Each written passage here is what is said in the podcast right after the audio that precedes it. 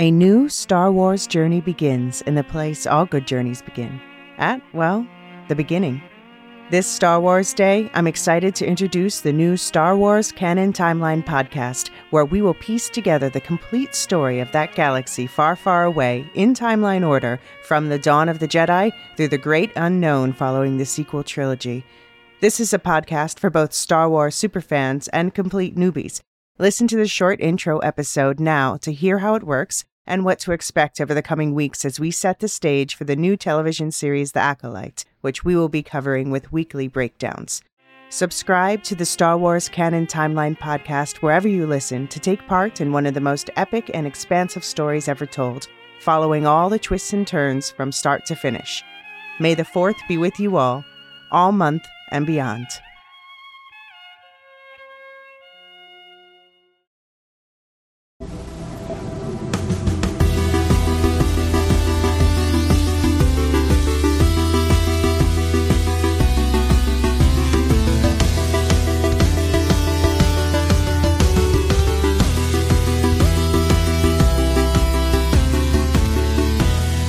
Welcome to the Wheel of Time podcast. We are the Lorehounds, your guides to Randland. I'm David.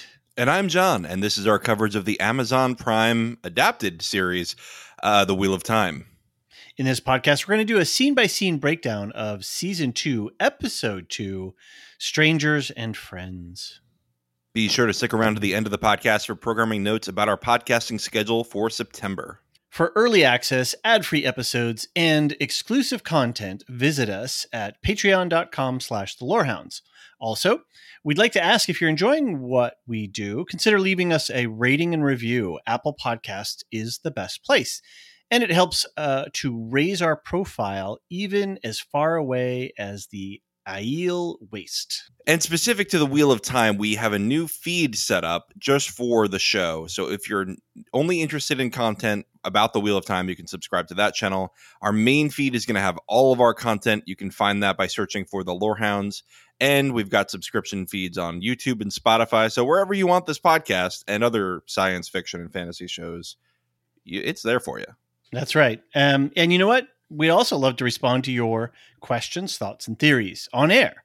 So send us feedback for the next episode. And uh, well, it'll be after episode three that we'll start recording that. But um, send it all in now episode one, two, three, everything that you got. And um, because we've got screeners, we're recording these in advance a little bit. John will mention a little bit later about our, our recording schedule. So, you know, we're going to catch up on the feedback, but we want it all. Send emails to WOT at thelorehounds.com or head to our website, thelorehounds.com, and either use the voicemail feature or the contact form. Or you can head to our Discord server, and there's a link in the show notes so you can get there. Just chat about it. You know, send us a nice, complicated Discord message with crazy fan theories, and we'll probably pull it and put it on the show. it's very possible. John, uh, we were chit chatting offline uh, about this episode. You seem to have some crunchy thoughts. Is that still the case? Are you feeling okay about this number two episode, or what's going on? I feel okay. I feel okay. okay. I did not dislike this episode for sure. Got it. This episode, well, the weakest of the two I've seen so far, was still good. uh, you know, it's it's hard to beat number one, right? So I really loved episode one. I didn't super love this episode, but it was still good. It was still better than any episode in season one, I would say. Okay. So I'm I'm still in a good place. I am baffled by the decision to make this a triple premiere. This was this is an extremely dense show, both episodes one and two so far. I think people could use a little bit more time to digest it. I'm I'm very confused by the choice to do this. It might have to do with scheduling that we don't know about. But for now, I'm just going to roll with it and I'm glad that we have at least the time to take a few days in between episodes. I am sorry for the public that it's it's just thrown at you. But I guess if if you space it out you know, watch one, think about it for two days, do that again, and you avoid Twitter for spoilers, then you'll be okay. Yeah, three is a lot of content, even for somebody like me who's not a full on book reader. Mm-hmm. It's fine. Like I don't, I don't, you know, I'm not lost in the story and anything like that. So that I, as far as I can tell, they're handling everything pretty well and from that regard. But just in this day and age, with the content, with Ahsoka, with Foundation, with a bunch of other stuff still on Yeah. the air or just wrapping up, if you're playing catch up, school's going to be back in session. If you know for for uh, those people who are you know have kids in uh, that are school age kids, Right. so there's a lot going on, and in three hours of television to try to juggle and to catch, yeah, it, it is a really head scratcher. And Yeah. like you said, you know, who knows what Amazon's got coming behind this and why why they're trying to hustle it up. yeah. Uh, I mean, don't it, it could be just. I, I don't know. I don't know. I wish Yeah, they would have. I wish they would let the Wheel of Time have its moment. But the other shows are going to end, and the Wheel of Time will be going for a little longer. And the wheel weaves as the wheel wills, and that's all I we was- can do. In uh, Manhattan today, uh, kind of cruising through the theater district, and there was a huge, uh, I forget which building it was, but there was a big, Oh, good. full long block Wheel of Time banner on a building, and then on the corners it had uh, other That's ones. good. So, That's good. You know, I'm I'm glad they're giving the the series the support it needs now because Yeah. it did not feel like it really got that in season one. And I'm, I'm just I'm glad that they're I, they seem to be taking it more seriously now, which I appreciate. Yeah. Um, one last thing I'm going to say is I did like most of the book changes. Most of them were oh, smart good. condensing of characters or events. I did like most of them. Uh, some of them worry me, but I can get there when we get there. And Okay. I'm not sure if I can even get to all of them because some of them are because of consequences down the line. Right, right.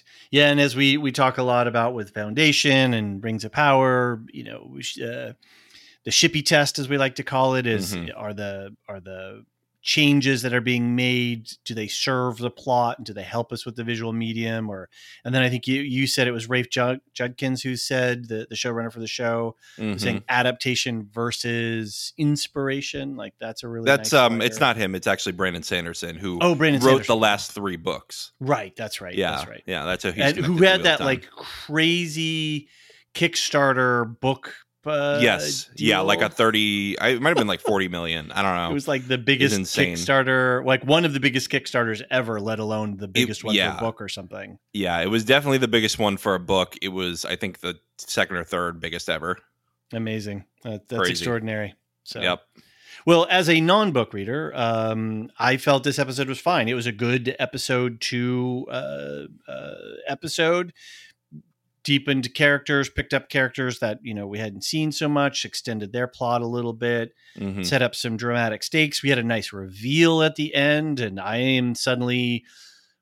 I, I what a question you asked me last podcast was about like what did I think of the, when when he referred to when there there was a reference The to other the other Forsaken. Forsaken. Yep. Now I'm like, oh, interesting. The other chosen, So- I think actually he said. Yeah. Uh, so I'm I'm uh, I was pleasantly tickled by that. I was like, wait a minute, I have to reevaluate my whole understanding of the power structure of the bad Right, guys here. right. So yeah, Yeah, that's one of my favorite things in the books, and that doesn't really get revealed to the end of book three, so I wasn't sure where they were going to do it with this one. But uh huh. you realize at the end of book three, or maybe the beginning of book four, that you have not been fighting the Dark One this whole time. This was a tier two villain. This was a tier two boss. right. There's a lot more to go. and Which it was great. this tough just to get this far. right. What happens next? And that's that's a great way to grow the world, to Mhm. raise the stakes in a way that feels natural. Right. Right. Yeah, so I was I was delighted by that, and uh, got wowed by some cool visuals, and yeah, so you know, for me, as the non bookie, uh, it it the this episode did its job, and I felt like I've moved further a, a step down the story pathway. Right. Right. Well, Ishamael is here. We now know his name. Just call and me we're ready to talk about him. Some people like call him Ishi on. Reddit. We can call him Okay. Ishi here if you want. Ishi, Palpy, Ishi. You know, we like to we like to, dim, to give the give our bad guys the diminu- diminutive forms of their names to Right. soften them up a little bit. You know, Exactly. He's got he's very soft spoken. Fares Fares is his name. He's he's Yeah. pretty soft spoken. he's a suave looking mf'er. I'll tell you Yeah, that. yeah. He looks good up on there on that uh on that uh litter. yeah. Um production notes. Yes. I guess we should get through that. You've never read the books, David, as you mentioned. Well, I have read the books, uh, all of them at least once, most of them multiple times. So I, I will be our book reader, but I won't be spoiling anything that has not happened in the show yet. I will compare things in the books that have already happened, but I will not talk about anything that has not happened yet. Uh, we do have screeners for episodes one through four. We're not running ahead. We haven't watched past episode two, so we're not going to be cute about it and be like, "Well, we'll see." yeah, oh, I can't talk Um, about that now. Yeah, it's like it's like playing "I'm not touching you." It's so annoying. The worst annoying game in the world. right, right. So we're not going to do that. Uh, and then we will at the end of episode three, we're going to start a, a weekly segment called the White Tower segment, where Elysia will come on. You might re- recognize her from our Mandalorian coverage, from the MC Universe, from Wool-Shift-Dust, her own podcast that's on our network. Uh, we're going to talk full book spoilers for all 14 books plus the prequel. Just So- you and Elysia. So just me and I- Elysia. Yeah. Yeah. So when I bail, I'll I'll hustle everybody out who doesn't want to to get spoiled. We'll go off, and then you guys can Right. nerd the hell out. Yeah, we'll talk about changes that they made, what kind of consequences those changes might have. That's going to be our focus with that, and and I think that'll be a lot of fun. Very cool. All right, David, I think it's time to get into the episode. Let's go. We start off with Rand awakening from a nightmare about killing his friends in madness. He is in bed with the innkeeper Selene, who he appears to be in a relationship with. He tells her he has to head to work, and she laments that all their nights together have the same ending. What's your impression of Selene, David? Um, I think she seems. I think she is more than she seems. Okay. Uh, for an innkeeper, she, um, uh, yeah, she just doesn't seem like a low, just a regular old innkeeper to me. She seems to be a bit more of a powerful person, or maybe knowledgeable person, or more crafty or wily in some ways. I don't think she Okay. is as simple as uh, things appear to be. Well, now I know how you feel about innkeepers. this particular innkeeper, you know. Um, anyway, I'm not gonna. I don't want to get in too much trouble. You know, I'm a married man after all, but you know, uh, Rand is doing well for himself here, uh, all things considered. Yeah, Selene in the books is described as extremely beautiful. Like Okay. Rand cannot keep his eyes off her, Mm-hmm. just radiant. So that is Right. what they're going for here. Okay. Well, they they definitely are giving her um, a lot of I don't know. So what I'm, I don't know what I'm trying to say here. There's a lot of sexual chemistry happening here. That's what I'm saying. For Right. sure. For some sure. Marvin Gaye hit put some Marvin Gaye on the turntable and turn down the lights and let's Something that they've added in the books is Rand has now had sex with two more women than he did in the books.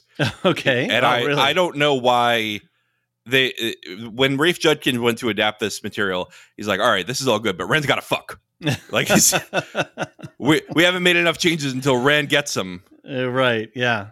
Well, and they're giving him the, the they're giving him a, a definite look and a swagger as he's walking through town Yep, here, and the dude He's tosses, cool guy. Yeah, yeah, and he gets tossed a um, whatever passes for a bread or a tortilla, and um, yeah, he's rolling rolling through town there. So Right. looking- So, well, speaking of rolling through town, Rand heads through the foregate of Cairhien toward his work, catching breakfast bread on the way. Rand currently works in what appears to be a sanatorium for those struggling with severe mental illness. As he walks through the hall, he hears a voice say, You are mine, Rand al'Thor. We then get the title screen. So g- sorry, uh, just I wanted to jump back too. There was some whispering in the scene when he kind of wakes from his dream a little bit. Oh, yeah, yeah. He's Did hearing a lot of any- voices lately. I, I couldn't understand what they were saying in that. which is frustrating because we don't have the subtitles on our screeners, Right. And uh, I was hoping you'd catch some of it, so I wasn't sure what was being said there. it seems to be all the same vibe of your mind, you right. know? And uh, I think we know who Ishi is. Probably it's. I think it's Ishi's voice. Yeah. Is it because we know that Rand is going toward madness because of his use of the one power? So that's going to be a struggle. Is is it someone messing with him, or is it madness creeping in? Got because of the yeah, just do it just, just because of the channeling. Um there was a, a part of this scene when he's looking out the window. Sorry, and I just wanted to jump back to this as well too. Yeah, yeah. The I don't know if it was just me or if it, if it was coincidence, but it looked like as he was looking out into the town, the city, whatever, The- hmm at least the the glimpse I saw, the architecture of where he is reminded me of the building where the Dark Friends Social was having a meeting. They're in Maybe a different I'm- area. Okay, got it. I'm just gonna I'm, tell you. I'm I'm seeing shadows, right? You know, Yeah, I'm looking yeah, in, on yeah. every corner and every you know nook and cranny. So maybe I'm They're they're for sure in a different area because this is not a coastal um, city. This is Cairhien. So if you'll remember, Cairhien was mentioned in episode one by Okay. Dale Doman, who said that they found the Heartstone that was broken Yes. near Cairhien. Oh, okay.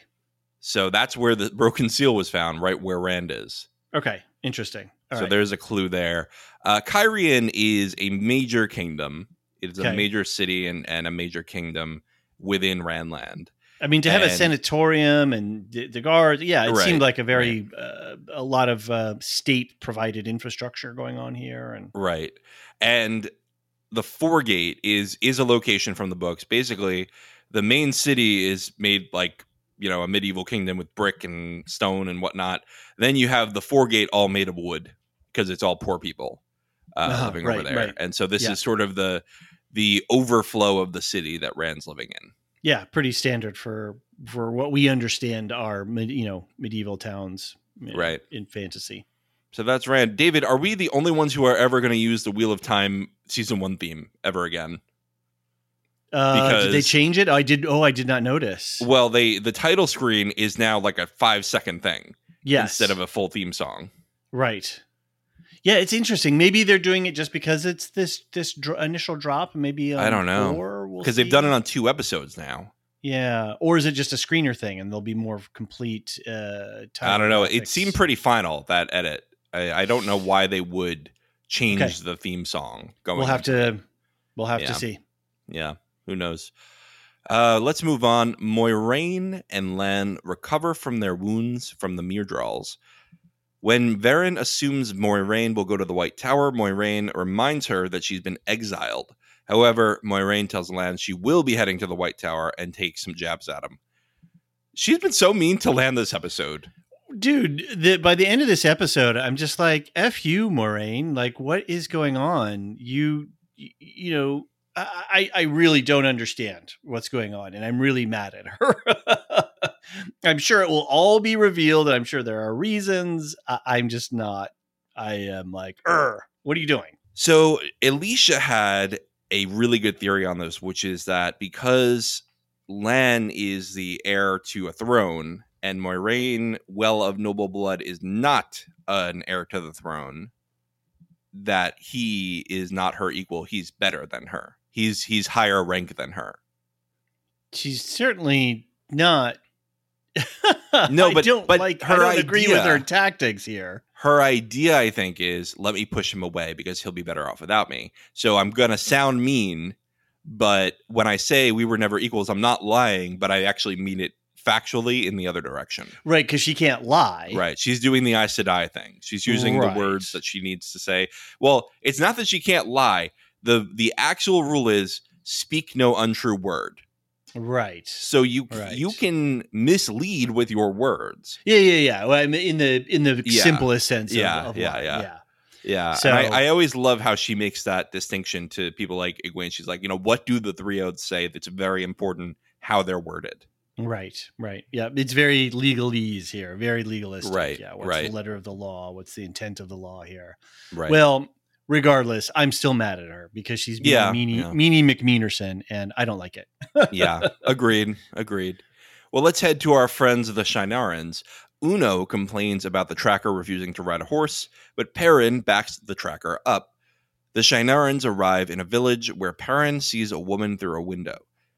When Perrin investigates, he sees a scene of a family being murdered by dark friends. The vision initially fools him, but the tracker counsels Perrin to learn the difference between vision and reality. The Shienarans determine something scared Fain away and find a mutilated Myrddraal. So I think in episode one, I got a little confused about the tracker because the way that they introduced the tracker to us, Mhm. it was like we came aco- across this guy. Yeah, no, he's he's part of the crew. He's part of the the crew. right. And the way they filmed it, at least the way I interpret it, because I didn't have any you know priors on that it was like we just came across this dude and no it turns out he's actually part of their their crew 100% Yeah, so Um, they've combined two characters for this one. oh interesting And I All right. actually don't I think that they're going with one name, but I'm I won't say it until we see the name. yeah yeah fair enough Um there's a character named Hurin who is from the Shienarans and is not Wolfie, but he's a, he is a tracker. uh-huh And there's another character named Elyas who's actually the first other wolf-like person that Perrin meets. okay And I think they're combining these two okay from the books. got it okay Yeah, which I Um, think is a is a wise decision, right? Because now Perrin gets to have this wolf mentor, and you get the tracker. right this is not this is not spoilery stuff that you're covering here right you're you're I don't think so. I mean, he's in the first book.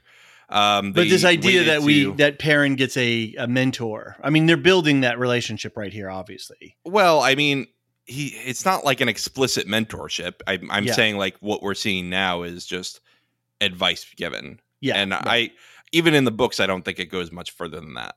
okay Yeah, Now, it, the this river crossing, this really felt like the river crossing that they did uh, at the same location in season one, where the Trollocs couldn't cross the river. Mhm. Maybe it's just I don't. Yeah, I, I think I that's think it's just visual a visual trick. thing. Yeah. Okay. because they've been going through yeah they're they're going north and and down a coast which is why they come across the seafaring army later Right. Right. Okay. Cool.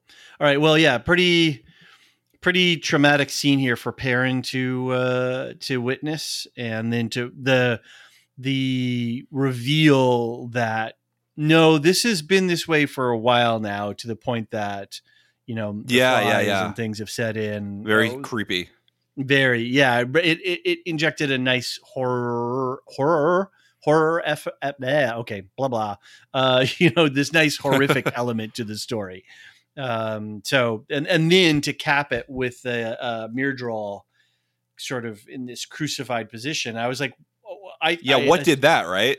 Yeah i was like wait a minute this again i guess that's another reveal of this episode and it's it's setting up more questions is what is going on here because what killed a Myrddraal you know? Right. What crucified a Myrddraal not just killed one. Right right and that's that's really the question because the last episode we had a, an attack by a couple couple couple Myrddraal that took two Aes Sedai and two warders to fend off yeah and and a former a non-channeling Aes Sedai, I guess.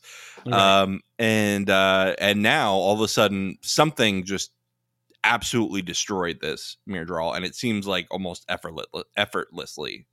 and then why leave it up as a um you know why why message, crucify yeah. it in this way Yeah. yeah, was is this a warning or were th- was this some sort of form of torture could you get some Right. information out of Myrddraal i don't know Yeah, Myrddraal can talk in the books, but we have not seen that in the show. I hope their tongues have adapted to have to deal with all. Because when I bite my tongue, that hurts, and I don't know about biting my tongue with all Yeah, of those teeth yeah. in my mouth. So Who knows? It's all magic, so it's fine. Uh, Rand checks in on one of his patients who has a fearful reaction to him, but Rand keeps his cool and earns the man's trust. The man calls Rand an Aielman among them after Rand mentions that the Aiel War ended 20 years prior. The man reveals himself to be a blade master and promises to teach Rand sword forms if Rand sneaks a sword in. One of Rand's co-workers torments the old man and taunts Rand about his low position. A lot of subtle lore dump here, right? okay, okay. Okay, we we know that there are these people called the Aiel. That Rand looks quite a lot like one, according to this guy, Okay, and that there was a war with the Aiel twenty years ago. okay, We're seeding all this now. We're seeding- right. You know, a, a, just a bunch of information because I mean, you you should know from the trailers the Aiel are going to be involved in this series at some point, Okay, and in this season at some point, I should say.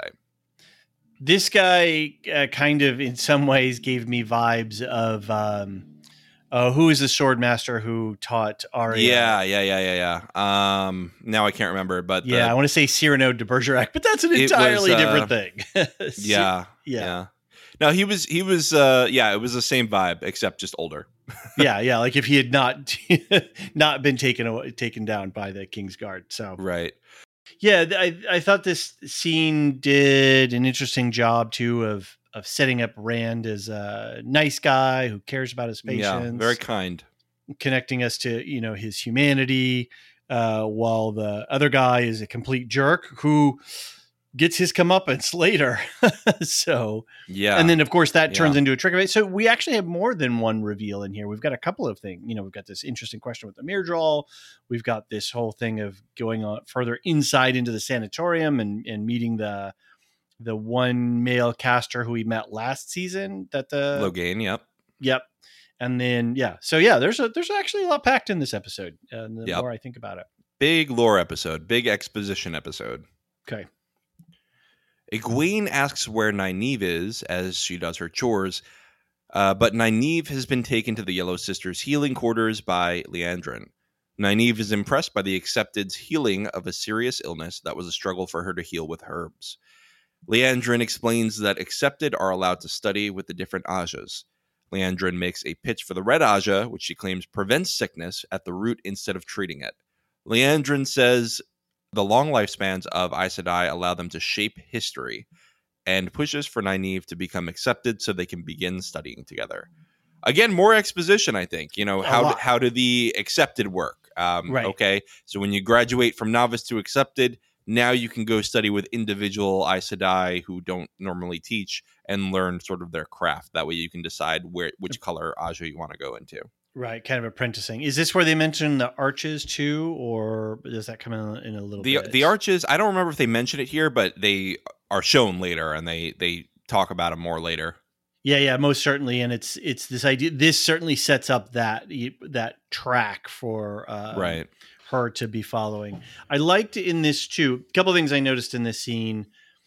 Certainly, uh, Liandrin palming the that medicine, that that little vial of of stuff. Right. uh-huh I Yep. thought she was going to use it to poison Mat, but uh, no, that was that was a little bit of a I, I did love their interaction later but we'll get to there Yeah. And then the weave is really beautiful here. It's this white and gold.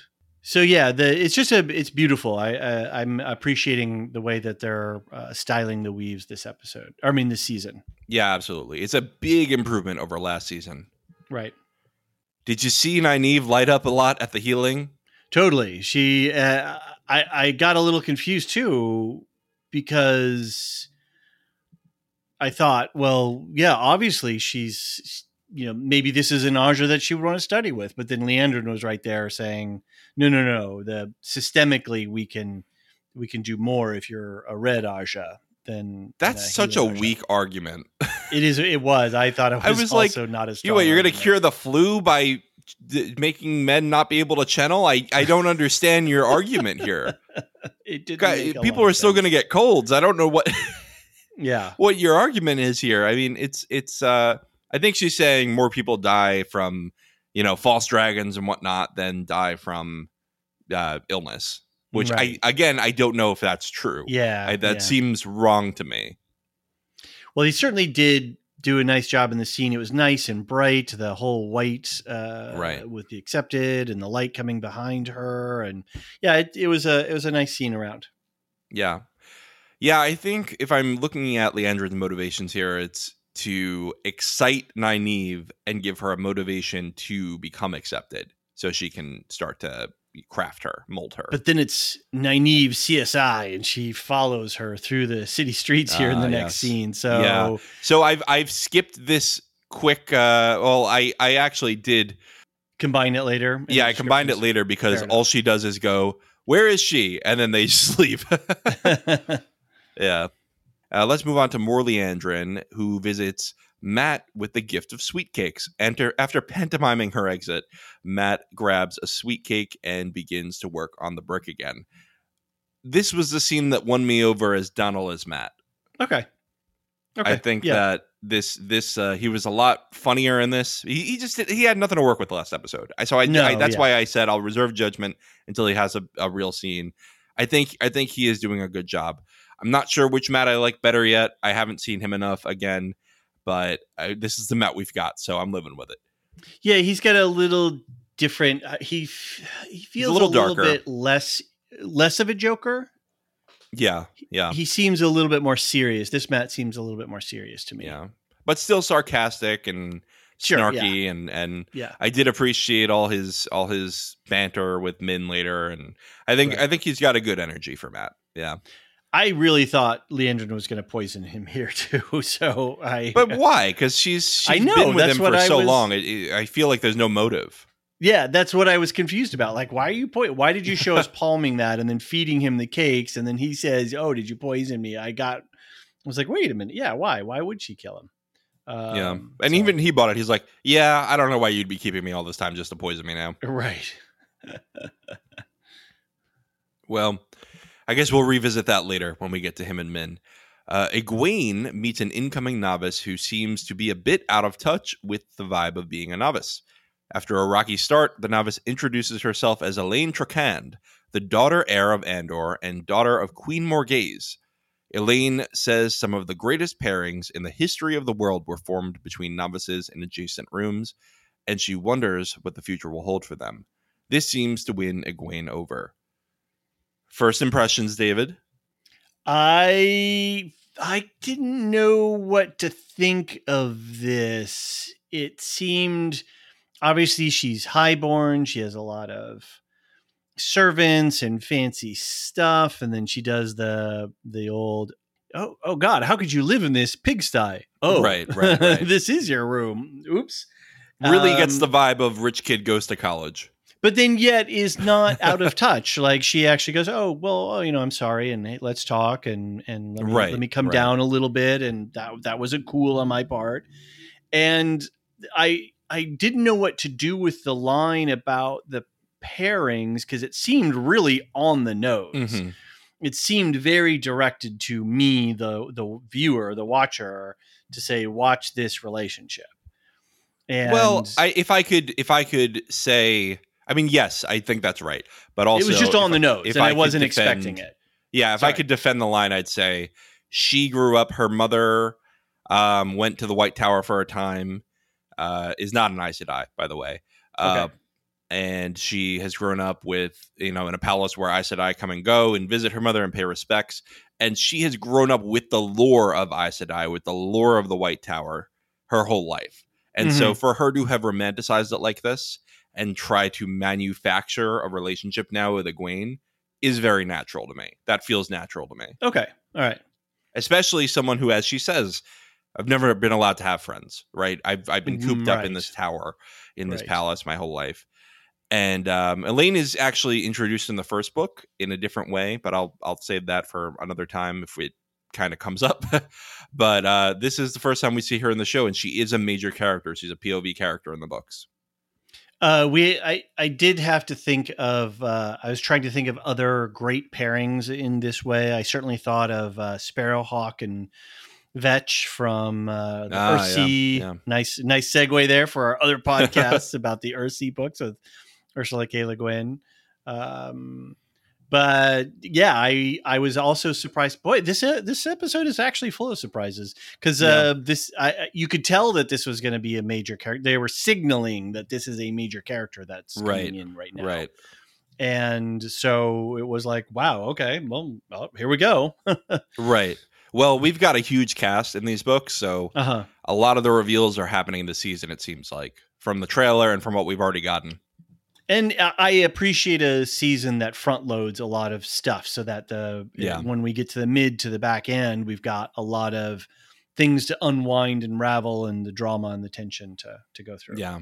Yeah, we're not dragging out anymore. You know, we did the whole Who's the Dragon Reborn thing last season. That's done being dragged out. right.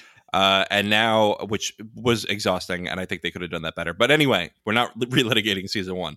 Uh, but now they've ended the whole mystery of well, who is this dark one?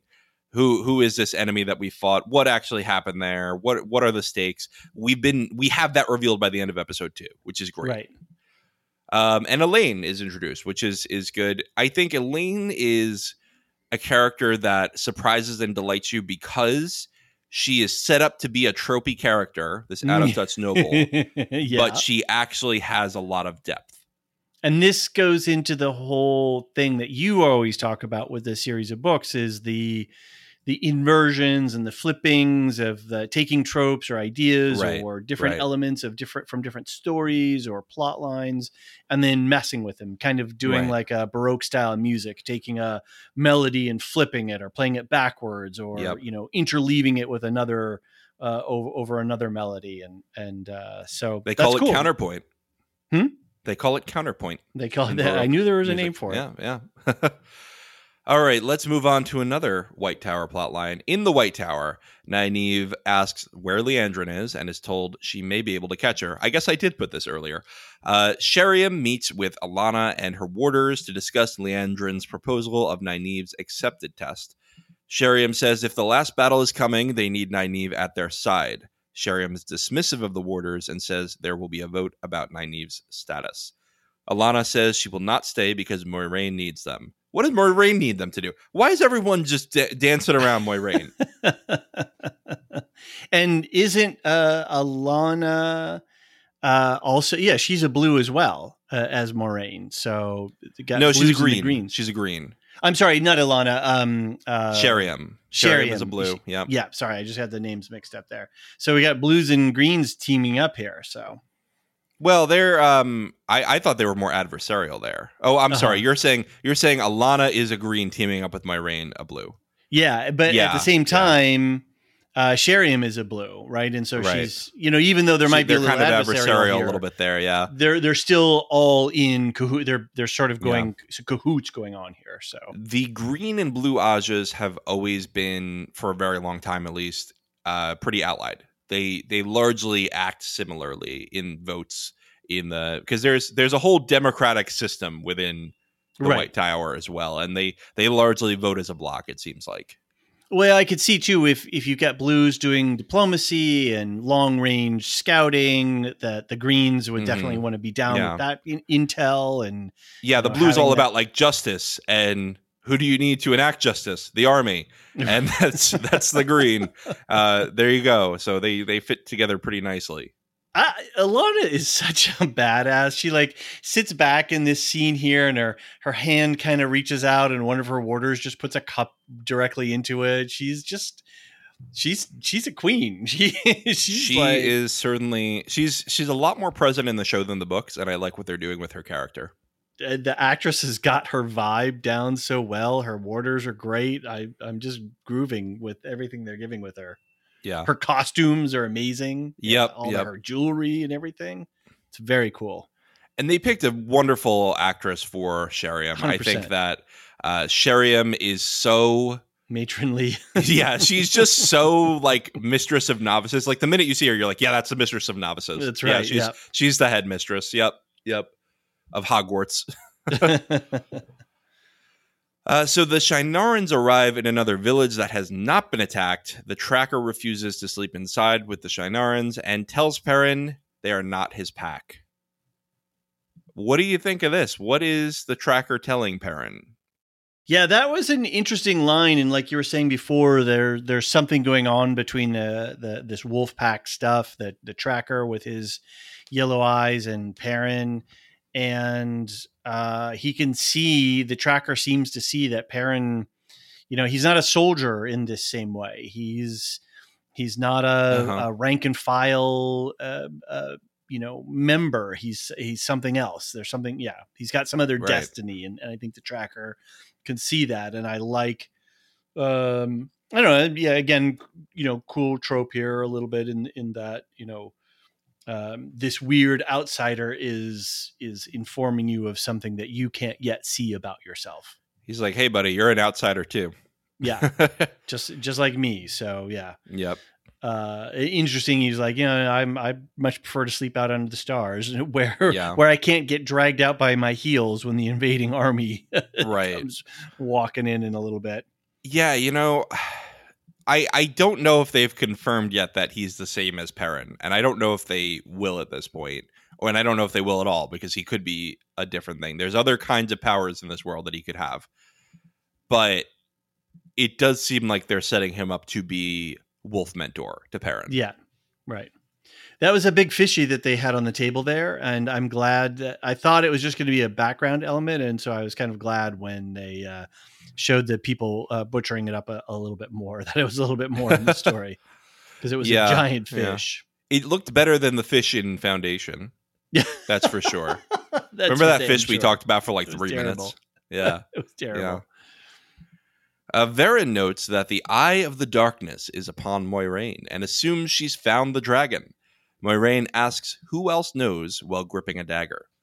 Verin applauds her for the lengths she'll go for the dragon, uh, and says the world is still broken. Verin says one day she may have to betray her or the dragon, and refuses to take an oath to uh, to not betray either of them. She mentions prophecies about Toman Head, battles in the sky, a sword of flame, and a branded hand that wields it. Pretty cryptic over here. Yeah, there you go. You got a Brown talking all kinds of thises and that's, and you know, dusty tomes in in books. Uh, yeah. yeah, this is a lore dump episode, as you said. Verin is either my favorite or second favorite character. Okay. Overall in the series, she is that good. She is that good, and I'm glad that she gets more screen time in the show so far. I think. Right, and they picked a great actress to actor to play to play her part, and so. yeah, I love her delivery. It's very uh, matter of fact, but a little bit sassy. You know, like it, it's got a little bit of snark to it, but it is very librarian So prophecies, any idea of what they're about? No, man, this is like I just have to accept all of this and just pray that yeah. uh, I've got a good podcast yeah. to help me uh, pick these details out when the details time come. Yeah, you know, yeah, we'll just have to wait till they come true. But how about this? I'll tell you when they do come true. Yeah, yeah, if you enough. haven't figured it out yourself. pin, pin, pin this uh, scene and into our uh, red yarn corkboard and uh, and remind me when we when we get there. Fair enough. Uh, the dagger, the dagger yes. that Moiraine grips, that feels like a different vibe. Moiraine feels unhinged here in a way that I have not seen her before. Seriously, I was like, "You're gonna really kill straight up one of your sisters like this?" That seemed a little excessive. Well, they can't use the one power as a weapon, but there's nothing in the oaths that prevents you from killing with your bare hands. But still, right? This person is, you know, housed you, fed you, you know, is escorted, you know, spending time with you. It seemed a little, but yeah. I guess that was to signal the stakes mm-hmm. in Moiraine's head about what's, um, you know, that what she's being so consumed by, sort of. Right, her, right. She's she seems very possessed by her mission and she what she has to do and what only right. she can do and you know well you got to remember the reds are hunting down dragons they're hunting right. down false dragons they're hunting down male, male channelers if you know eh, you have Verin saying it's one of those three boys right that you brought with you so she knows at least who to look for mm-hmm. i mean if Verin's not on her side she's got a big problem here right and so right. you got to remember when you have an oath from an Aes Sedai that is binding because they can speak no untrue word, and right. it'll now bind them via their speak no untrue word oath. But you have to make sure you word it right. Right, right, right, right, right. And there's a lot of loopholes in those oaths. All right, David, let's take a quick break. When we get back, we will head back to the foregate.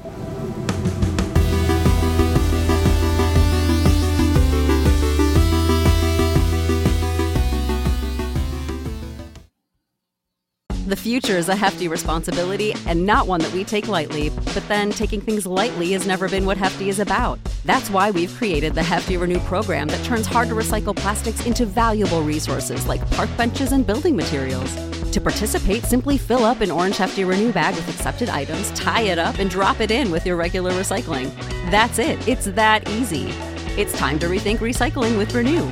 Particular valued resources may vary by geography. More info available at heftyrenew.com.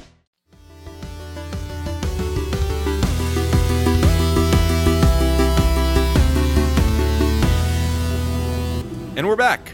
During a festival at the Foregate, Rand finds his abusive coworker who attacks him.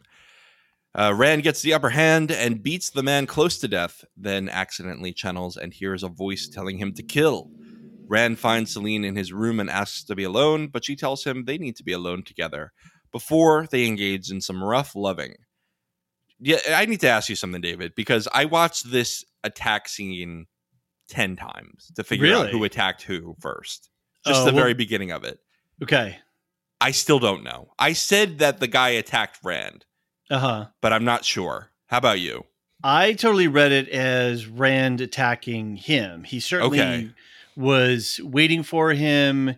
He tracked him, and even in a, a confrontation, a surprise, um, Rand has the upper hand and beats the crap out of him. Uh, and Yeah. so I, Yeah. I put Rand well within the center of uh, of the being the aggressor here. This Yeah. is Uh, oh yeah, he he's absolutely capable, which is why I had to watch it ten times. I was like, right. because they cut really quickly and it's very dark in the scene. That's something that is one complaint I'll have is that these night scenes are too dark, and it might Yeah. be the screeners, but that was a problem in season one too. So it might just be the edit.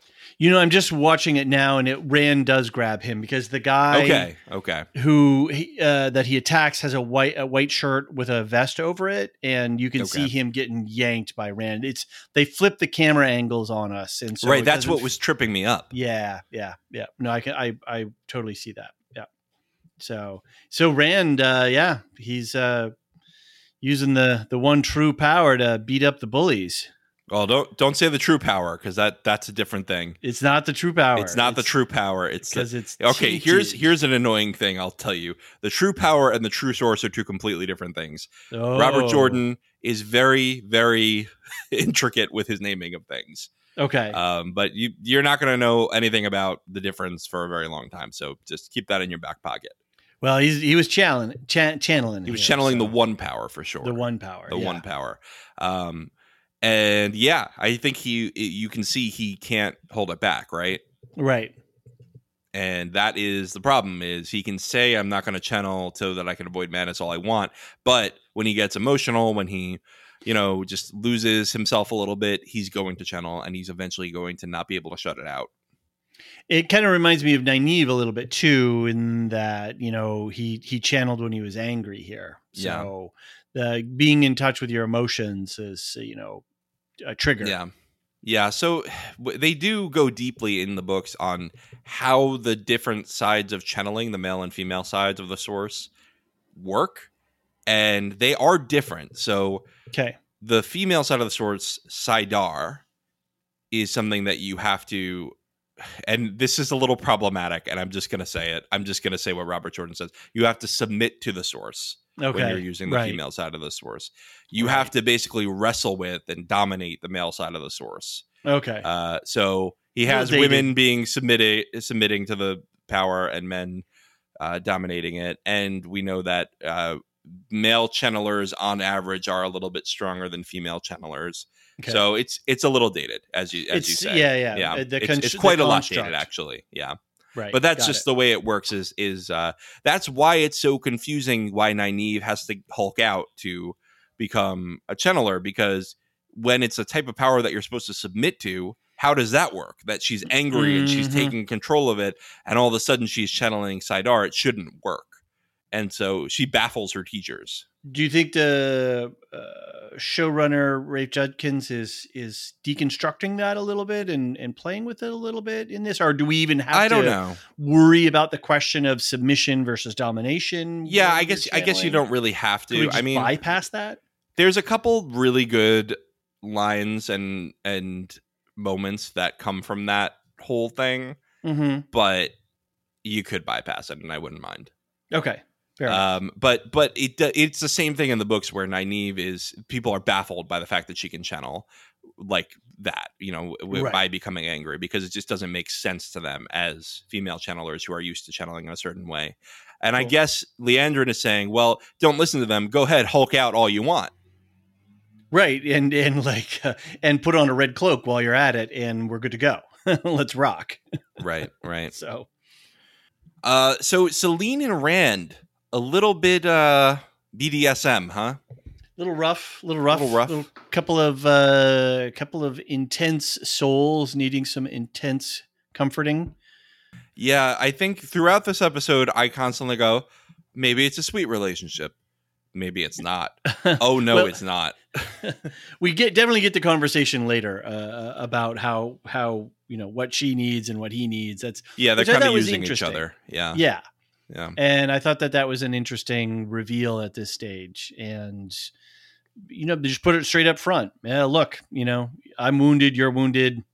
Let's bone. Yeah. right. I, Fair I don't know enough. How else to put it? Sounds like a transaction to, for a transactional relationship to me. Very Yeah. transaction, but I think we're going to see some more. There were some uh, things that were in uh, teaser, trailery, you know, things. It seemed Yep. like she's got more going on here. So Perhaps. Perhaps. The wheel weaves. Let's move on to the White Tower, where Egwene gives Elayne an orientation to being a novice. Sheriam corners Elayne and asks for the name of the Aes Sedai who let Elayne's maiden. When Elayne refuses to tell Sheriam, she receives a punishment of daily switching for three months. Elayne responds, before breakfast or after. Egwene complains about the lack of attention she gets compared to Nynaeve. Then the two find Elayne's quarters bare bones again.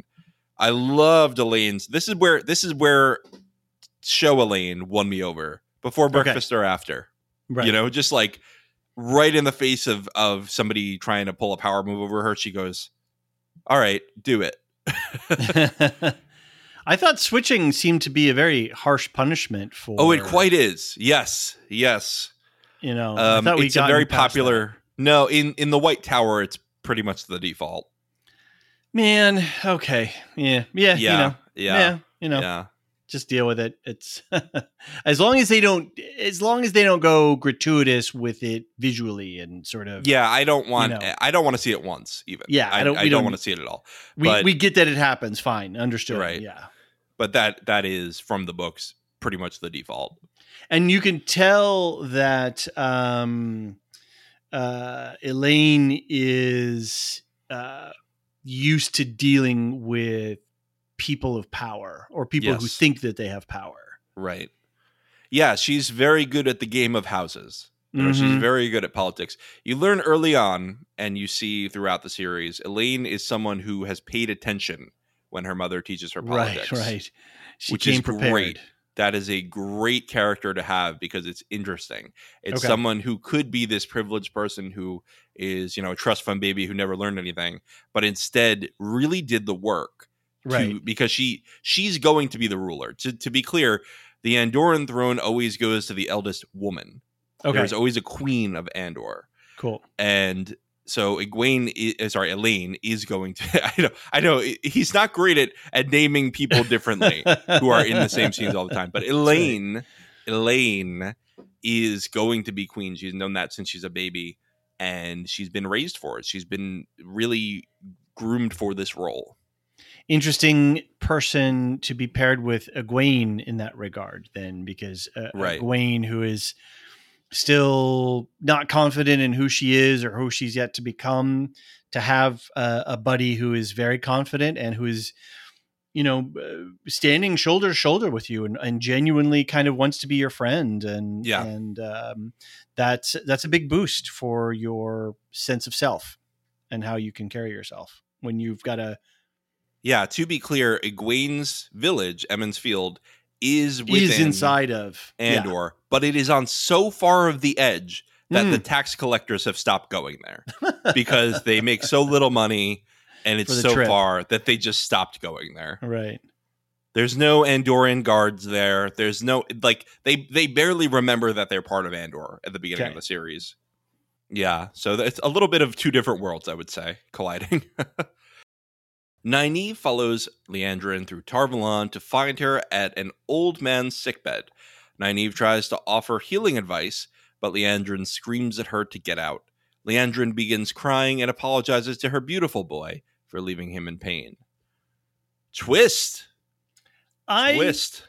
don't know how I felt about this scene from the acting standpoint. It hmm felt a little bit overacted to me. I get her anger and I get her striking. Um, Nynaeve, the the beautiful boy stuff. I, I guess I just had a different opinion of Liandrin and for her I get what they're they're they're doing, right? There she's got this hard exterior, but there's some soft squishy bits on the inside. I just didn't this is one scene where I was just like, Mhm. eh, it This is a show didn't quite work for creation, by the way. Okay. Oh, interesting. completely show creation. They she does not have this person in the books. I'm reading this as her son. Are you the same? I have no idea. He seems very old. I don't know what's going on. I don't know who he is. I mean, But you had an earlier scene where you say where Liandrin says we live for hundreds of years.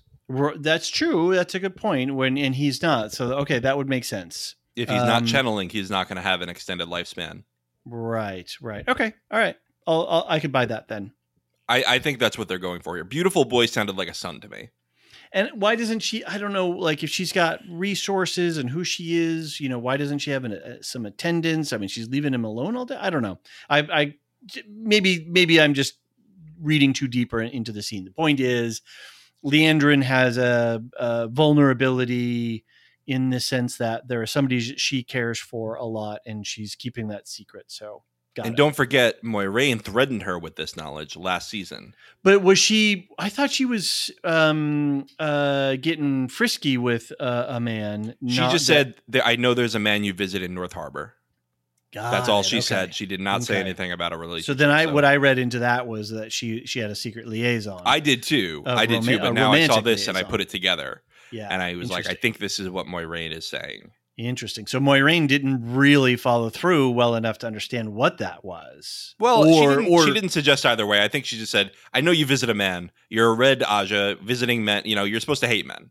right. Uh, your sisters would not like it very much if you were, you know, crying over the sick bed of a man." okay, all right. Yeah, I think that's Dramatic that's what, if she tension. if she had had a child with a man and then raised a man and is now mourning the loss of that man, that's that's messing with her red Ajah credentials. Got it. You Would know? you say, John, that her heart is in conflict with itself? Oh boy! All right, here we go again. Back to the jokester. Mat gets through the bricks just to find another cell. Out pops Min, who calls him the possum that's been scratching at the walls. The two work together to get through the rest of the bricks. Were you surprised and delighted as I was? Uh, no, because I don't have, I guess, the same connectivity to Min that that you might. Okay. I was Do surprised. do and you recall her from I did once we got uh once they came through on the other side and started interacting. I was like, oh Okay. wait, wait, wasn't she in the yeah? Then it, Yeah, then she was the to click. bartender. Yeah. Who who tells Rand all about the visions, you know, when Right. she's Mhm. yeah. Yep. So so she's basically the one who made him realize he was the dragon reborn. I gather that Min is a favorite uh, of uh, for a lot of people. Controversial. Okay, she's i think she you you love her or you you like her but you wish you were more developed i think those are the two sides of it got i think it. she is under underdeveloped in certain points Well, it seems like they're they're giving her some more stage here, some more of the stage here. So, and that she um and Mat are gonna you know have some kind of engagement. You know, a couple of tricksters, a couple of um, you know irreverent people, and then well, we'll get to it when we get to the scene. But yeah, it, it it's an interesting chemistry. yeah yeah it's interesting because i don't remember her re- interacting with mat that much in the book so this is Right, pretty okay. much all new of these interactions but also mat wasn't in captivity of liandrin in the book so we are all in fresh ground here um i don't know how we got here to be honest with you but I, I think it, it has the potential to go interesting places. I think they're trying to do some clever sleight of hand here to get things back on track after losing Mat for the last two episodes of season one. Got it right. They're yeah gassing up his character uh, plot lines and stuff. Exactly. And they're giving him a little bit of room to breathe in these one person, two person scenes Fair enough. Yeah. where this actor can establish himself as, all right, I am Mat. Get over it. I you know, it was funny because in the in the first episode I noticed, and I think they did it in this episode too, is every time somebody says a line to him, they're like, So Mat, how are you? Mat, here are some sweet rolls. Isn't that great, Mat? They just they never in. use pronouns. They never they never Right. use yeah, it's it's always like Mat, the guy who's always been Mat. but yeah, I, I enjoyed their chemistry here, and I hope that it continues. I, I enjoyed the possum bit; that was pretty funny. Yeah, good uh, good nickname. I, I hope that nickname sticks. Yeah, that's good. That's new too. Uh, Moiraine and the other Aes Sedai and warders discuss how each pair met. Moiraine interrupts the speculation about her and Lan, and the two recount their meeting outside Chachin. Lan thought she was a mercenary following him, and Moiraine thought he was a dark friend. Moiraine found Lan meditating by a pond with his sword sitting nearby. When she grabbed her his sword, Lan grabbed Moiraine and threw her into the water. Pretty funny. Yeah, this is actually from the prequel. This is Okay. recounted in the prequel, New Spring. So they're bringing some stuff in here. Uh, and of course, uh, great setup for when uh, they eventually part here at the end of the episode. Yeah, Right. So we're like, oh, they're moving closer together. Moiraine is joining the circle. Nope, psych. You fake know? you out. Yep, yep. Yeah. And uh, of course, there's this great line I think from Adelaus: "Any old warder can protect you from a Trolloc, but the right one can protect you from yourself." Mm, yeah, that is a nice, nice. You've got to be uh, not only their physical protector, but in some ways their um, Their check. uh, yeah, their check, their balance, Yeah. and moral compass. Uh, you know, you know, the friend that says, "Nah, put the shot glass down. We've had enough tonight. let's let's go home." Oh boy. Oh boy. Yeah, so a, a lot good a lot of good stuff here. I I loved their sort of charming back and forth. I didn't I will say something that has been annoying to me in the show generally is they are really accentuating anything sexual that they can. Oh, well now the story is getting good now that we have the lover, the older woman lover in the story. Right. Yeah, all right, all right. We get it. We get it. I said I want to have sex. We get it.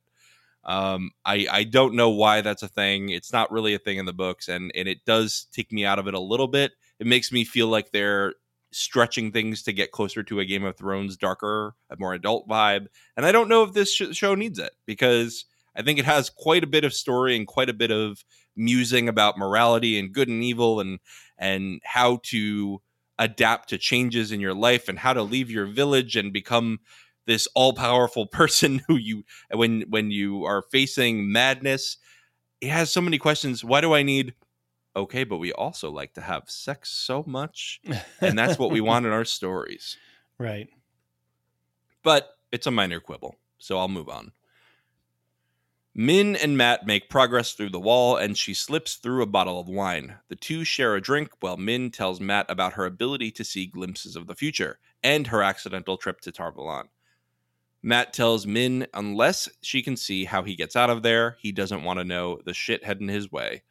They agree to meet again before Min has a vision of Mat stabbing Rand with a dagger. Uh, a lot here, a lot here, especially the end scene. What, Yeah. what were your thoughts, David? Well, just um, more confusion. I, I was, uh, I was like, okay, well, now that's out there. What does that mean, and and how is that going to get resolved? Is that actually something that's, you know, how many seasons are we going? I, I hope they put that scene at the end because it looks like Rand of today. You know, so Right, right. uh, yeah, it's um, it's tricky because I know, and Is I think I think Min has said this. I think Min has said this is that her visions have to come true. uh huh, They do always come true, but it, that doesn't mean they're going to come true in the way you expect them. Right. okay, right, doesn't mean that it's going to happen the way. So you you could be seeing some, but that did seem pretty clear that he is stabbing and healing Rand. Yeah, yeah. It's uh, not ambiguous. There was not a lot of ambiguity uh, about that, and it it kind of um, made me a little sad because uh, suddenly you know here these two irreverent trickster characters, and hey, let's get drunk and have some fun, and and you know kick it around a little bit, and then Min at the end was Just maybe vibe kill. uh, yeah, I shouldn't be yeah total vibe kill. Maybe I shouldn't be hanging out with this dude. Yeah, yeah. But then she actually does go. Yeah, my social calendar is open, and we'll hang out. Right. yeah, yeah. Um, I I do see a way out by based on what I know already of this. Okay. But I will save that for the White Tower segment. Please do. Yeah. The wheel weaves. Um, this whole idea, she accidentally got to Tar Valon. Kind of funny because she was not in Tar Valon in the book. She was in Mhm. Baerlon. They met her. uh, Okay. which is just another small city outside of Caemlyn, which is the capital of Andor. And I'm using a lot of proper nouns, and I apologize. Yeah, But- yeah. Can I can I make a side plug here? We were just on uh, on the uh, Properly Howard movie review, one of our affiliate podcasts, and we were you, me, and Elysia were talking Dune with Anthony and Steve, and you were complaining about the I know, I know. proper nouns. Wait until we get to Tel'aran'rhiod in this Oof, book oof. in this series. I That's a think I think we might get it this season, Okay. but it is it is a very big thing, and it's Tel'aran'rhiod. And if I ask you to spell it, I guarantee you you're not going to guess it. Oh, fair enough. Uh, I will take. I will Guarantee take that it. bait. I wouldn't have that- guessed it. Um. Yeah. So I I enjoyed their little wine date. I I uh, don't know if they'll go in a romantic direction here, but we'll we will see. Yeah, I don't. I would be disappointed if they went in a romantic direction. I don't need a romantic direction. It Just, felt more you know. buddy cop, right? Yeah, exactly. Yeah. Yeah. So back to the romance. In bed, Selene tells Rand there was a man she loved once who left them shattered. She says he still has her whole heart, and when she's with Rand, she can pretend she's with him, which is a gift. Rand says with when he's with her, he thinks of someone he wishes he could forget. And my comment here is, what a toxic relationship. oh, great! You're not making a pass at me, but uh, I'm just sort of this uh, pretend for physical form of somebody else you really like. So, yeah. I mean, look, if it's, uh, you know, uh, to what degree is it uh, consent? You know, hey, do you mind if uh, if I pretend that you're somebody else while we do this? You know, well, it does seem okay. like that's uh, does seem like that's there her she's very open about it. Yeah, yeah. I mean, I'm glad that they had this this conversation so that we understand the stakes of the relationship. But I think that it's going to lead a little bit further down the road for both of them. So Yeah, they're they are both pretty miserable without their old lovers. Again, eh, they've developed the Egwene Rand romance more in the show than the books. So I Okay. think he's referring to her because we saw them together in the first episode. But uh, and also, you know, she he had that fantasy at the end in, by Ishamael, who kind Mhm. of forced the fantasy on him. Uh, Right. and and that that shows that that that was Rand's dream was to have a family with Egwene. right, right, Yeah. okay. Sad. Elayne shows Egwene a delicious new weave and says she was never allowed to have friends. Elayne asks Ni- about Nynaeve, and Egwene vents about how she works so hard while Nynaeve slacks off and says she's there to protect Egwene. Nynaeve hears Egwene's complaints about her not being there and storms off. Elayne tells Egwene jealousy is not the best look on her. Again, Elayne being very insightful, very Yep, good at reading mhm. people. I think uh, again subverting this trope of the out of touch noble. Yeah, good scene. Um, and then yeah, we got the you know the you know uh, a well well used plot device of overhearing a partial conversation and having a reaction to it. And, yeah, a little cheesy, a little cheesy. yeah, you know that's fine. I, th- this is what happens in uh, schools of magic when you uh, Right. You know, listen in at doors you're not supposed to listen in. Well, it's not even like she was not supposed to listen in. It was just sort of accidental. Well, she did break into Egwene's room too. Yeah. Okay. So yeah. anyway, poor Yeah. poor Nynaeve. She's all she's all messed up about a lot of stuff here. hulking out every day. She just can't. She can't stay calm. Nope. Yeah. Um, how do you feel about this though? With Egwene's comparison, you know, I'm working hard every day. We see even the Aes Sedai concerned that Egwene is too focused. Mhm. Right? She is too into the rules, and she's having trouble loosening up at all. Whereas Nynaeve is like, I'm not doing anything, and they're raising her to accept it. I'm that must feel pretty gl- terrible. I'm gonna drink the dirty glass of water. I'm not Right. even gonna participate in your silly, you know, challenges here.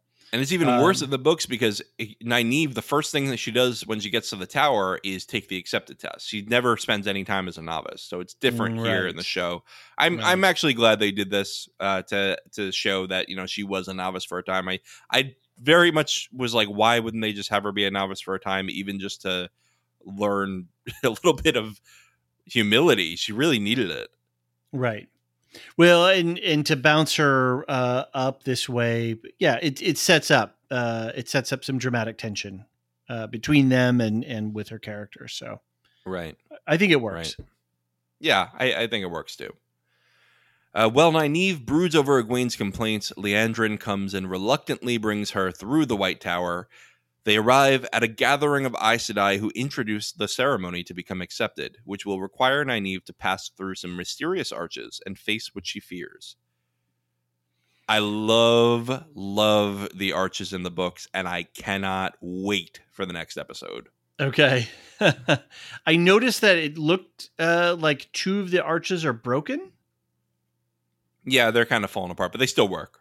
Okay. Well, yeah, like one is whole, and then the other two both seem to be something's wrong with them. So, Okay.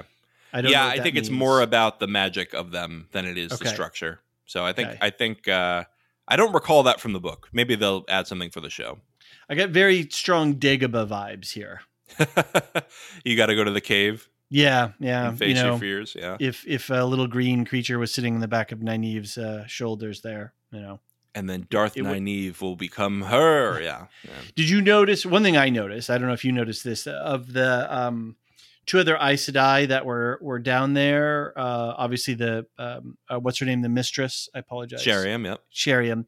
The other Aes Sedai that was there.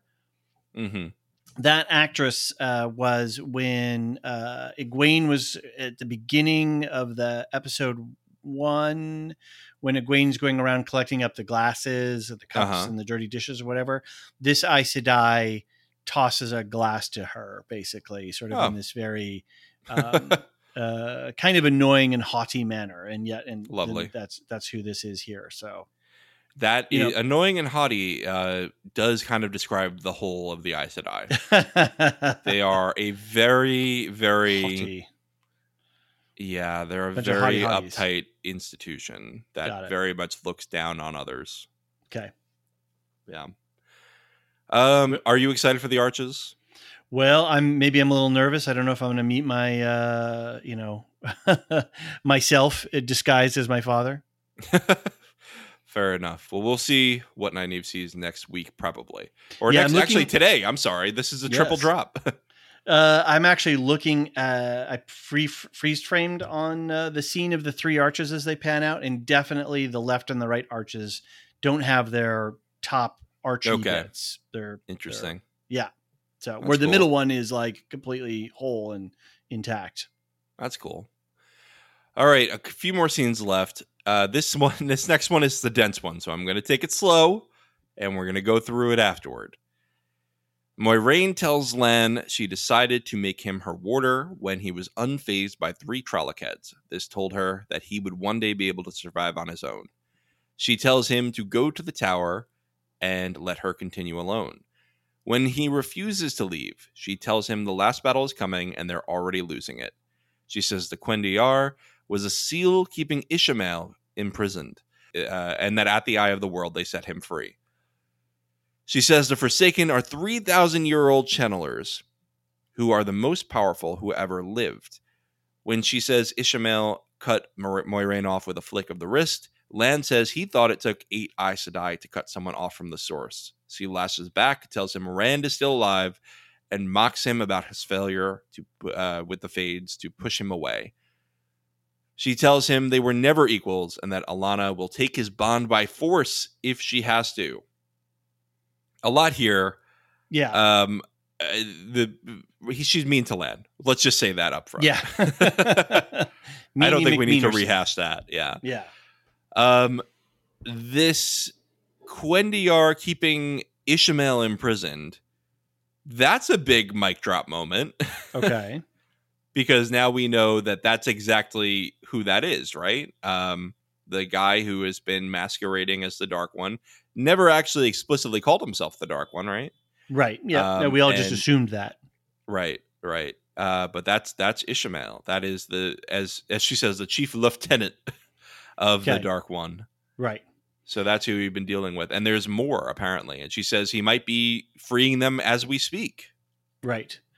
This got very um, uh, Black Company for me, in in it's always the series of books, the Mhm. Black Company. There's uh, Yep. all these power characters, and you know, uh, weird alliances and things locked away. And Yep. yeah, I, I gotta. Yep. I haven't read all of those. I've I've just read a little bit of it, but it just gave me that vibe.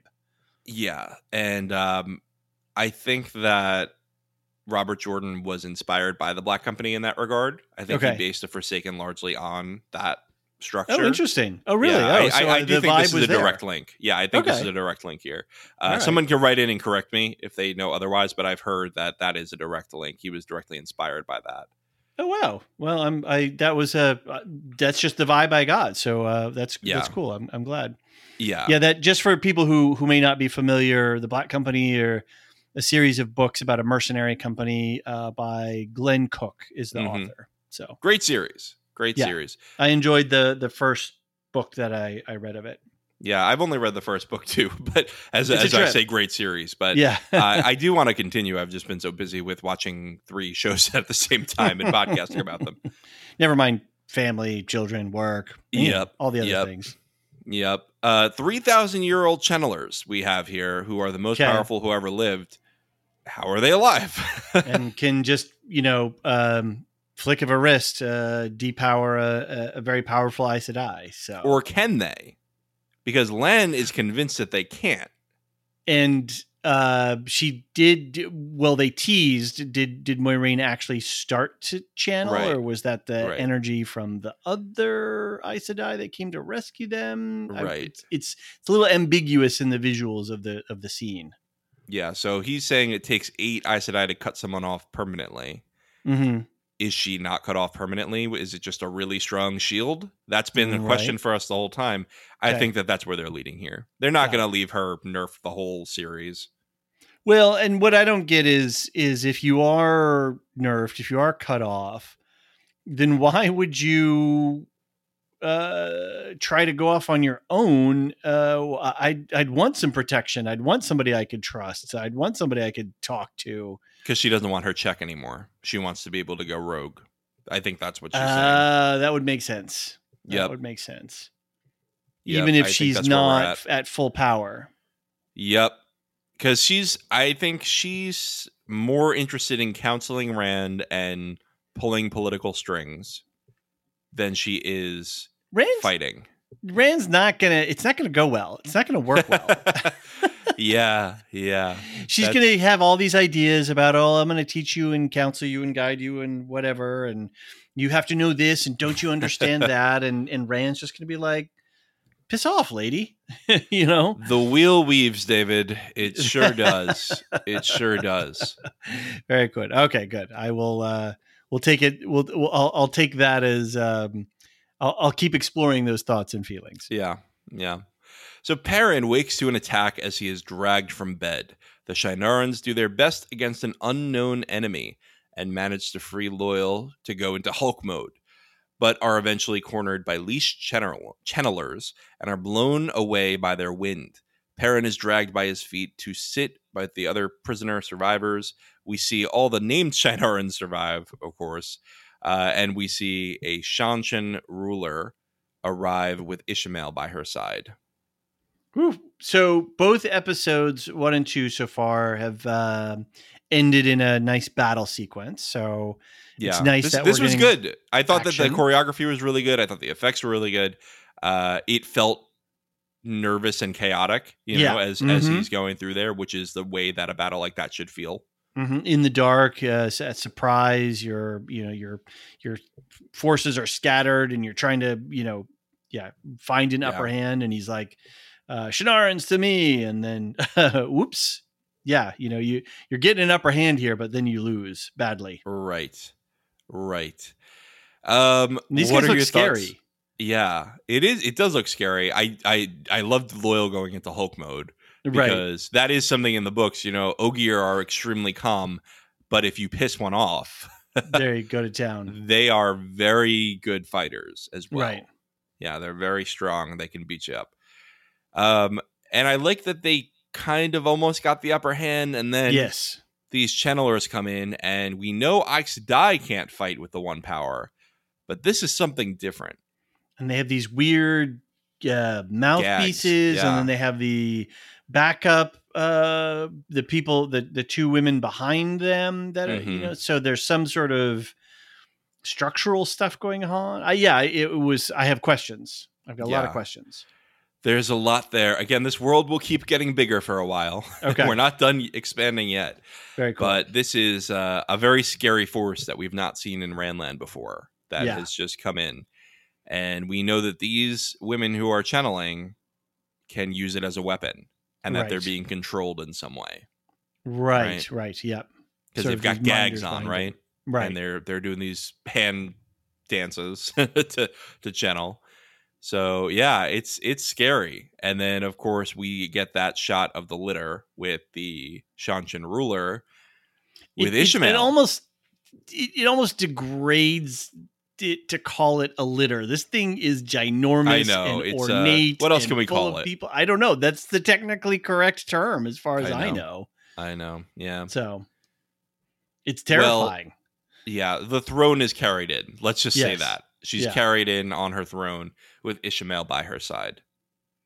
which is kind of yeah so great reveal you know that ishamael is not like he is subservient to another person power you know is he? entity well Right? he's not sitting i mean he's he's standing as a he's not in the position of of ultimate authority here No, she's no. in in some sort of authority Right. And Yeah, he I mean acknowledges her and references her authority in, in as much as that he is not be at the center but off to the side. So I'm looking at him as a worm tongue figure in the show Mm. right now. interesting, You know. crazy costuming here, crazy. Uh, I don't know if this is hair or what's coming out of uh, this person's head ar- around the the mask. Did you ever see the movie 300? Mm, no, I saw the parody of it, which is terrible. well, there was some they they really over stylized. The, I, I believe it was the Syrian forces in that. Um, so it, it made me think of that in in some ways.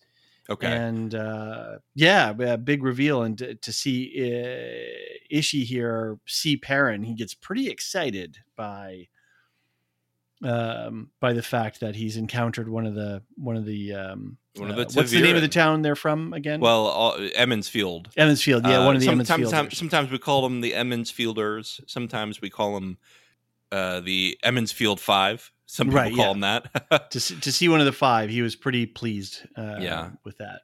and we were told that they're ta'veren at the Okay. end of last season. Remember that? Mm-hmm. Um, so they are all five of them, which is different from the books. There's only only the three boys, only Rand, Mat, Perrin are in the books, but Okay. all five of them in the show are people who the pattern will weave around. They are it. able to influence large events. Okay. So he's he's excited to see Perrin. Yep. What can he do with him now? Yeah. Exactly. Yep. Yep. Scary stuff. So I'm excited to see where that goes. That's again again pretty different from the books, but same vibe, and I I see where they're going with it. Okay. Um, last scene though, yes. uh, Rand goes to work and learns his coworker. I could not understand the name without subtitles. Yam. It sounded like Yam to me, Yeah. I didn't. but that cannot be it. That cannot be it. So I hope we find out at some point. So he lear- he learns that his coworker was attacked the previous night. Hmm. Rand is assigned to his position with the wealthier residents outside. He greets Logain and tells him they have a lot more in common than his previous attendant. So did Rand know that Logain was back here, or That's how I'm reading it. I think Okay. that because he didn't seem surprised at all. He had a, sm- a smile on, like He I did. planned this whole thing. Exactly. I I knew you were here. I researched where I asked around where Logain went, and I worked my way through these ranks until I could find you and I could He- talk to you. He's looking very confident and very intently at, at Logain here in this end scene. Yeah. So I think Right. you're right. I think that's I think that's a good reading of it. Is is that this was his uh his plan all along. Yeah. And even Logain seems a little smirky. You know, he's like, Mhm. ooh, what are we going to do together? Because, I mean, he, he can't channel anymore, but my question is, can he kind of tell that Rand can? Mm-hmm. Yeah, I don't, I think I, I don't recall if you here. can. Yeah, I, I don't recall if you can after you've been cut off in the books. I don't know if it ever came up, Mhm. but uh, certainly a male channeler who still can channel can sense another male channeler. Right, and I think he's getting yeah. There, there's vibes here between both Yeah. of them, going both ways. Yeah, good vibrations. Yes, absolutely. Cool. Well, what an episode. Yeah. We've got no feedback because the show hasn't come out yet. But of course, if you're listening to this and want to write in, WOT at the lorehounds.com. Or you can uh, head to the lorehounds.com and send in your voicemails, contact form entries, get on the Discord server, what, however you get it to. I don't care. I'll put it in the outline. And uh, for now, though, we're going to move on to our outro. And I think, David, we're going to do a quick outro tonight since people probably just listened to our episode one podcast. Yeah, this is uh, kind of a, a, part two of three, so um, we don't need to, be- to belabor too much. Go check out Properly Howard movie reviews. Steve and Anthony are having a good time. We just did a guest pod with them uh, covering uh, the remake of Dune. Check out Wool Shift Dust. Check out Elysia. She's doing, speaking of Dune, she's doing a whole deconstruction of Dune. Wool Shift Dust does Dune, talking about documentaries and the history of the books and uh, getting into uh, Frank Herbert as an author all hoping that uh, Dune Part Two will be out later this year if the, the studios don't mess around and, and move it. And then Elysia's also got her Wool Shift Dust book club running.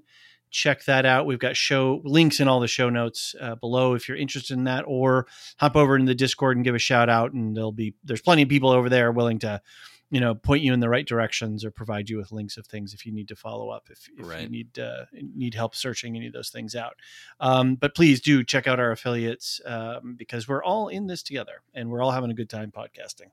Yeah, Speaking of our podcasting, quick notes: we're also doing Ahsoka and Foundation at the same time.